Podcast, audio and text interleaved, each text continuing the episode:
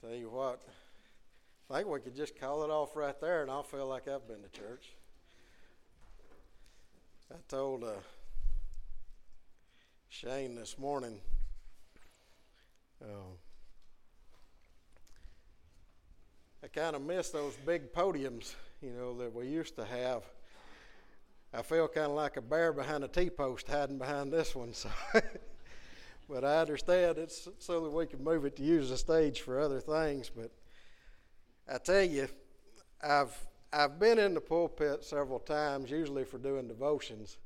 Uh, occasionally, I've filled in here and there, but I don't think I've ever felt the full weight of what a pastor feels until you sit in his office.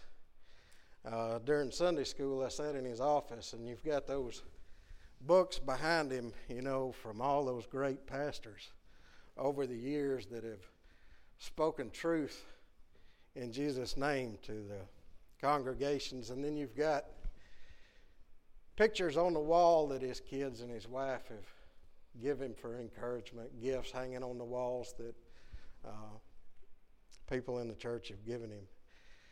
And it's a humbling experience uh, to just understand what the man carries every week.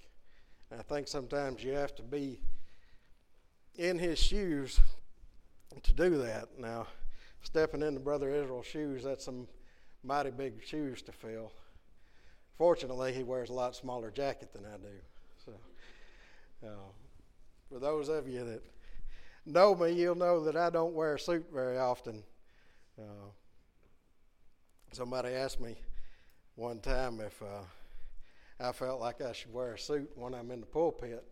And I said, Well, the only thing I've really seen in the Bible says that we should dress modestly. I said, Now, which one's modest? me in my good overalls or you in a $500 suit. so they dropped the subject. So I'm here in my overalls this morning. But before we get started, I'd like to pray about it, and I ask that uh, you would all pray with me because we need to remember that y'all are not here to hear me.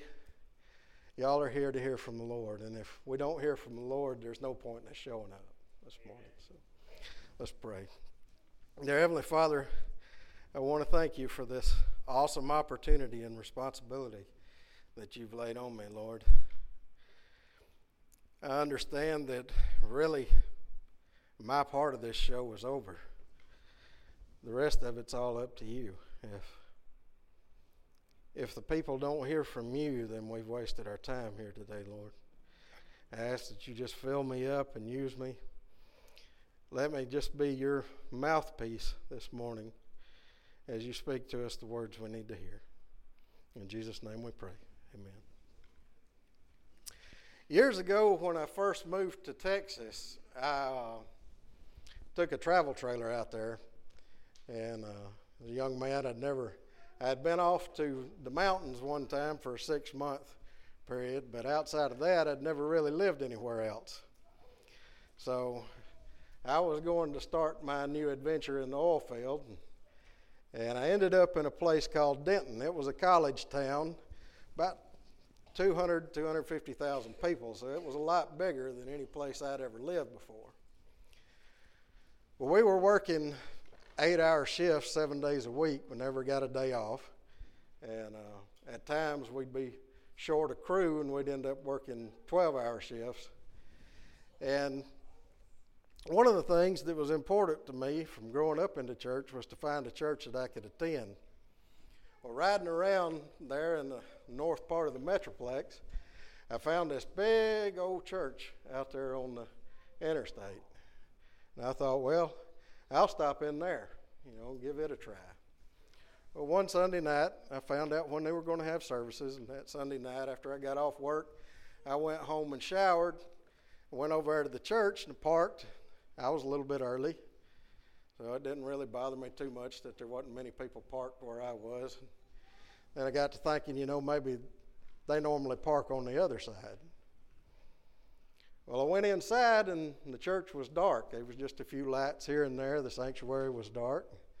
Well, then I got kind of concerned, you know, that I'd got the time wrong But I heard some voices coming down the hallway, and I followed the sound of the voices down to a small classroom.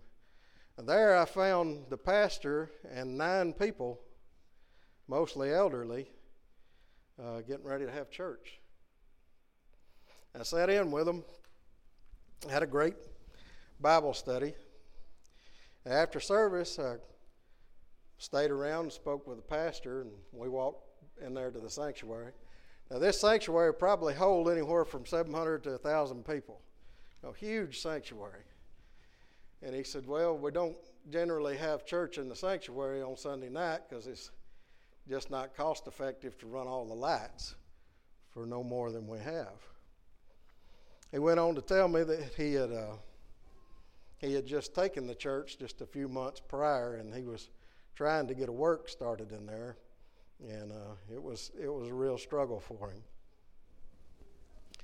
Well, I continued to go, and about a month later, my shifts got switched, and I was working nights instead of days, so I went back on Sunday morning.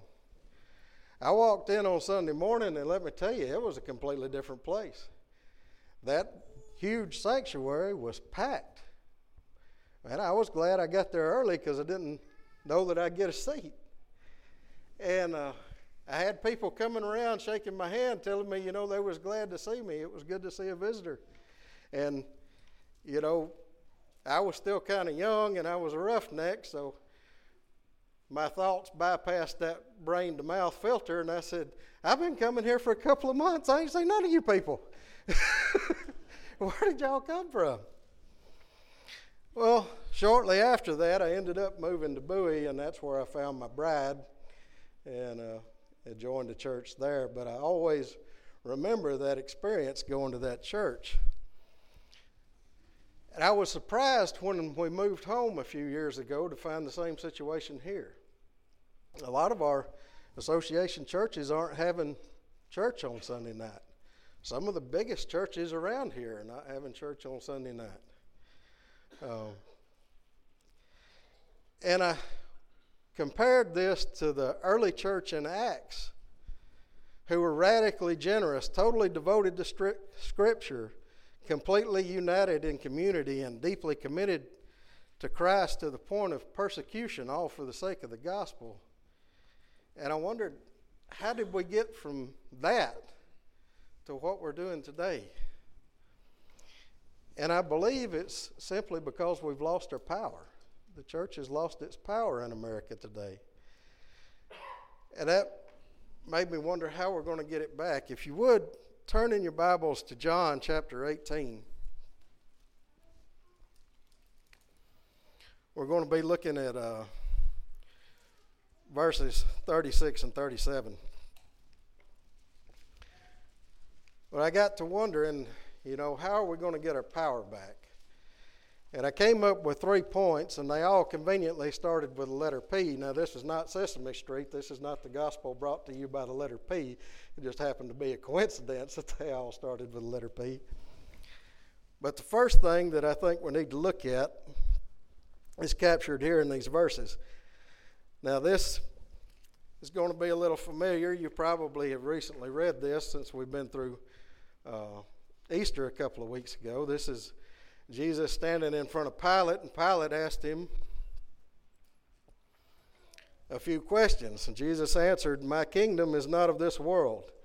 If my kingdom were of this world, then would my servants fight that I should be delivered to the that I should not be delivered to the Jews.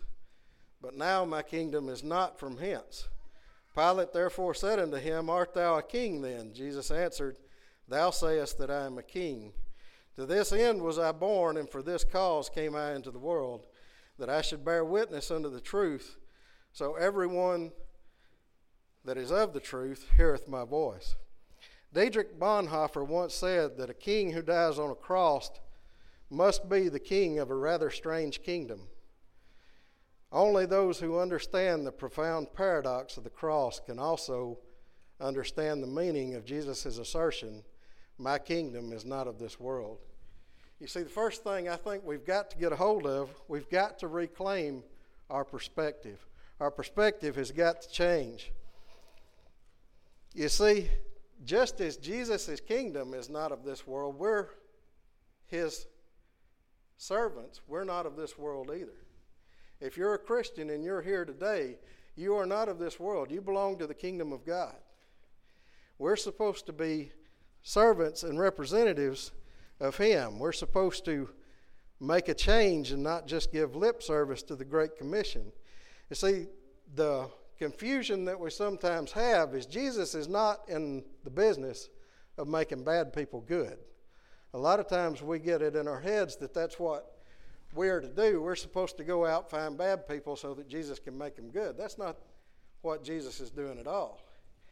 Jesus' business is making dead people alive. Now, if you look over in Ephesians 1, you'll find out he says, And you hath he quickened or made alive those who were dead in trespasses and sins. You're not saved because you're a bad person, you're saved because you're a dead person. But if you're lost, that's all you've got. You're a dead person, dead in your trespasses and sins. But let me tell you something, Christian. If you are still living outside of the kingdom, you've got a dead person that you're toting around with you. That fleshly nature stays with you, and we won't cast it off until Jesus comes back or we pass away. So we're constantly carrying around that fleshly nature. Paul tells us over and over again that we've got to kill the old man. We've got to set the old man aside. But all too often, Christians come to church week after week toting this dead man with them. This dead man that they've dressed up like that old movie Weekend at Bernie's, you know. And they've got him sitting on the pew, and preachers all across America are kicking corpses in the pew trying to find a little bit of life somewhere in there, some spark of the kingdom life that we're supposed to be living. All the while, the dead man keeps us wrapped up in the rat race of this life, and we end up living, living a meaningless existence right up to the day we depart. We've got to change our perspective and get our gaze on what matters and what is real. The kingdom of heaven is way more real than anything that we're going to find here on earth. It is going to outlast the earth, it is going to outlast your life. Uh, as Brother Israel was saying the other day, you know, he gave the example of the rope, and on the very end of it was colored, and they took that rope and they ran several blocks outside the church. That little colored tip, that's your life here. The rest of that rope was your life in eternity. So, how much more does the things that we do for the kingdom here matter than the things that we do for this world? Next point is if we want to live lives of power, we've got to regain our purpose. Once we understand that this kingdom is not of this world, we need to know what our purpose in the kingdom is. Ephesians 6:12 tells us that our fight is not against flesh and blood, but against principalities, powers, and rulers of the darkness of this world and against spiritual wickedness in high places. Just last Wednesday night, we finished up a radical series with David Platt and he puts it this way The church is designed for battle. The church's purpose is to mobilize a people to accomplish a mission. Yet we seem to have organized ourselves not to engage in the battles for the souls of peoples around the world, but to indulge ourselves in the peaceful comforts of this world. Our purpose is to wage war for the kingdom. Our purpose is to bring glory to the king. It's not to build nice homes. It's not to drive nice cars. It's not to win football games. All these things are nice and they're good, but if that becomes our purpose, then we failed. Now, in order to avoid the fate of becoming a deserter or a traitor to the kingdom, we've got to look over in Matthew 11 in verses 28 through 30. Jesus tells us how we can avoid that. If y'all will turn with me over there, I'd like you to see this in your copy of the Word. Matthew chapter 11, we'll be looking at verses 28 through 30. Now, here Jesus uses a different uh, analogy. Rather than warfare, he talks about the work. Verse 28 says, Come unto me, all ye that are that labor and are heavy laden, and I will give you rest. Take my yoke upon you and learn of me, for I am meek and lowly in heart, and you shall find rest unto your souls. For my yoke is easy and my burden is light. So here Jesus uses the example of a oxen team. Now, in an oxen team, the yoke is a piece of wood carved to go across the necks of both oxen, and then underneath there's like a U-bolt that comes up through to hold the, the yoke into place. Now, I haven't dealt with too many oxen, um, but I have a lot of experience with draft animals. Uh, I've been around horses and mules all my life, and I've driven them. And one thing that I've found about most good teams is you've got uh, what's called a goer and a stayer.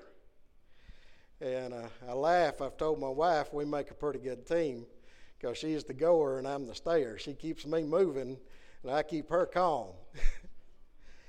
and uh, that's what a good marriage looks like, really. It's, it's, uh, it's the reason I believe opposite attracts because we pull each other's strengths and we shore up each other's weaknesses. But that doesn't really apply in this analogy because Jesus is really the goer and the stayer. You see, there in uh, verse 29, it says, I am meek and lowly in heart, and you shall find rest unto your souls. You see, the calmness that Jesus brings is the peace that can only be brought by Jesus.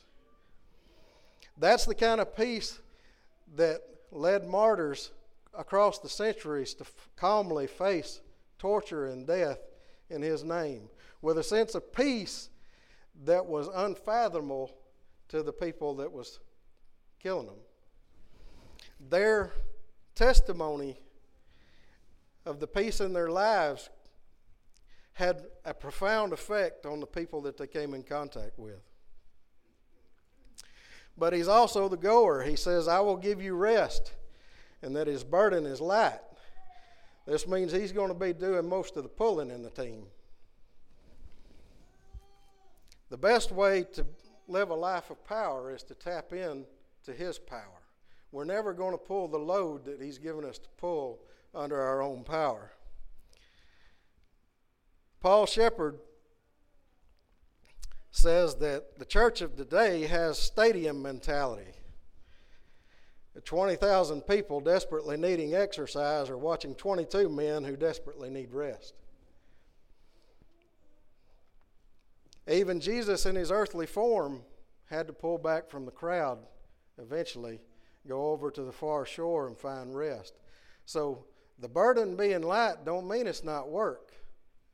As we've talked about earlier today, the pastor and his wife have taken a break this weekend.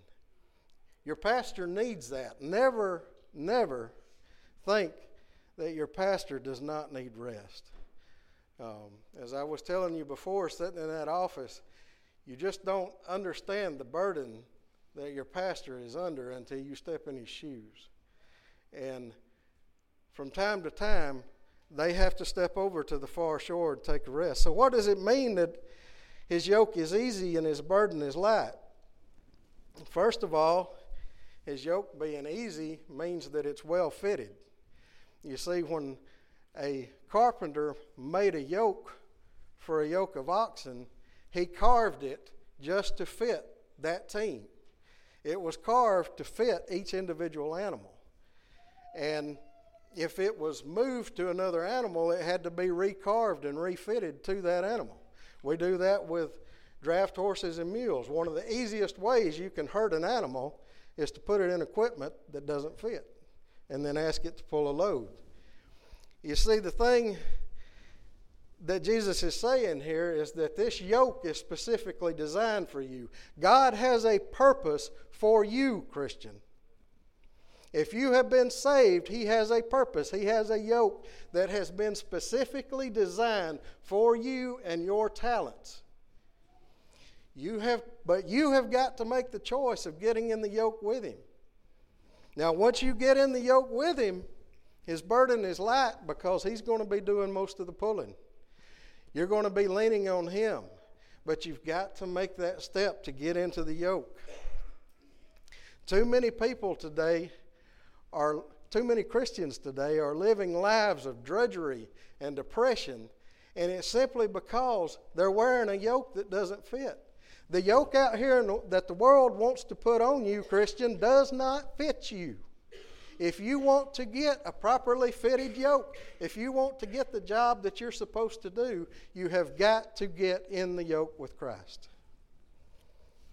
Finally, to live a life of power, we have to have a pilot. In our war, we have a commanding officer, we have the Holy Spirit. The more we pray and the more we get into the Word, the more we get used to hearing His voice. The closer we draw to Him, the easier it is to hear His voice. I've told my, my men's group, you know, as I've grown in my Christian life, that when I first started, when I first got saved, uh, the Lord leading me to His will was like a, a fella that we had on the rig. He told his crew that they couldn't throw him in the shell pit. Well, one evening, half of his crew got on one side of the door and half of his crew got on the other end of the building. They snatched him up, duct taped his feet together, and drug him to the shell pit. Now, as they're going across there, they left his arms free because they didn't want him drowned. Uh, he grabbed a hold of things. When he grabbed a hold of the railing, Sky Ritchie would go over and start biting him on the arm till he turned loose. They'd drag him down about three or four more steps, and he'd latch on again. Sky'd go to biting him again. Well, eventually they got him down there and threw him in the shell pit. And we all had a big laugh. Now, when I first started Christian, that's the way I was. If the Lord wanted me to do something, a lot of times He had to drag me to where I had to go. And if it was something that I was latched on to, He'd bite me till I turned loose of it. Then I got a little bit better. I told, I told our men's group, I got kind of like, have any of you ever been to a sale barn? You see a cow get loose back there in the sale barn, and them guys start moving it. They get that cow to moving, and then they just go to slamming doors till they get him where they want him to go. And that's the way I was. I just get to moving, and then the Lord would just shut the doors until He got me pointed where He wanted to go. Finally, I started getting in the Word. I started being submissive. And now I'll get little nudges here and there. Every now and again, I'll get that still small voice that sounds like a thought that I didn't think. And God will speak to me and direct my path. Now, that doesn't mean I don't have any growing room yet. Where I want to be is when I tell a story of how the Lord spoke to me and how He used me, when somebody says, That's amazing, I can say, No, that was Thursday. That's where I want to be. I want to be where I step out on faith every day and that the Lord's voice sounds as real to me as yours does. The English evangelist J. John made famous a powerful analogy by asking a simple question. He asked, Where is Jesus in the car of your life? In the car of your life, where is Jesus? First of all, is he in the car? Friend, have you been saved? Do you have Christ in the car with you? Do you know that around the next curve that car may meet its end? The Lord may come back, or your car just may stop. You can say, Oh no, I take care of myself. I jog three miles a day. I'm a young man. You know that 20 year olds jogging three times a day can get run over by a 65 year old bus driver that smokes three packs a day? It happens. You've got to find finite time on your life, and I'm not saying that taking care of yourself is not going to be a good idea. Those years are a whole lot better, let me tell you, if you take care of yourself. Take it from somebody that didn't. The years that I've got left are full of a lot more pain than what they would have been if I had took better care of myself. But that doesn't mean that your days can't come to an end tomorrow. So if you've got Jesus in the car with you, if you're saved, where is he at? Have you got him in the trunk like a spare tire to pull out when you need him for fire insurance to make sure you get to heaven? Do you pull him out on Sunday mornings and, and dust him off and let him speak to you just a little bit and then after service toss him back in the trunk and not hear for him, from him the rest of the week? Is he in the back seat? Can you you occasionally get in your Bible through the week, maybe attend all the church services, but just all the noise and the things that are going on in the world keeps you distracted, and you have a hard time hearing Him speak to you. Is He in the passenger seat? Is He where you can hear Him and you have conversations with Him? You've started your prayer life, you've started your walk with Him, you're reading your Bible but you've not yet fully submitted to letting Him have control of your life. Or have you made the step of letting Him in the driver's seat? Have you crucified the old man, like Paul was saying? When we drove up today, Gavin looked at the cross out there. He said, Man, the cross is looking rough. You know, the, the plants that we put on it were dying and wilting. And I said, Well, I hope that's not a sign of since I'm preaching today. But to be honest, it was. Because I've got to crucify that old man. I've got to put my death on the cross so that you can hear from me. If Jesus is going to pilot the car in my life, I've got to die like those plants out there on the, cross. I've got to let him have full control of my life. I've got to let Him have the steering wheel. Now, once you do that, now I'm in that next spot. I've got the Lord in the driver's seat, but I kind of want to be a backseat driver. You know, the Lord starts turning this way. And I say, Where are you going? He said, I'm going down the road of forgiveness. You've got people that you need to forgive. And I said, I don't want to forgive them. He said, I'm driving. Or he turns this way and he says, I want you to step out. I want you to do something that you've never done before. I say, But I don't want to do that. I'm scared. He said, I'm driving. Do you trust me? So, folks, this morning, I'm going to ask you if everybody would please bow your heads. Got to come up. No looking around. Remember, I'm new at this and I don't have a problem pointing you out because I don't know no better. I want you to do a little self reflection this morning. I want you to ask yourself the question Where is Jesus in the car of my life?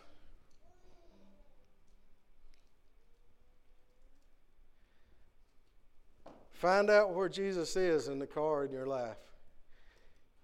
Is he in the driver's seat? Where he's supposed to be? Christian, does Christ fully have control of your life, or is there something you're still holding on to that you don't want to turn loose of? Is there some reason that you won't let him out of the trunk? Are you afraid this morning that he's going to lead you down a trail that you don't want to go? Are you that backseat driver? Galatians 2:20 says, "I am crucified with Christ; nevertheless I live. Yet not I, but Christ liveth in me. And the life which I now live in the flesh, I live by the faith of the Son of God, who loved me and gave himself for me."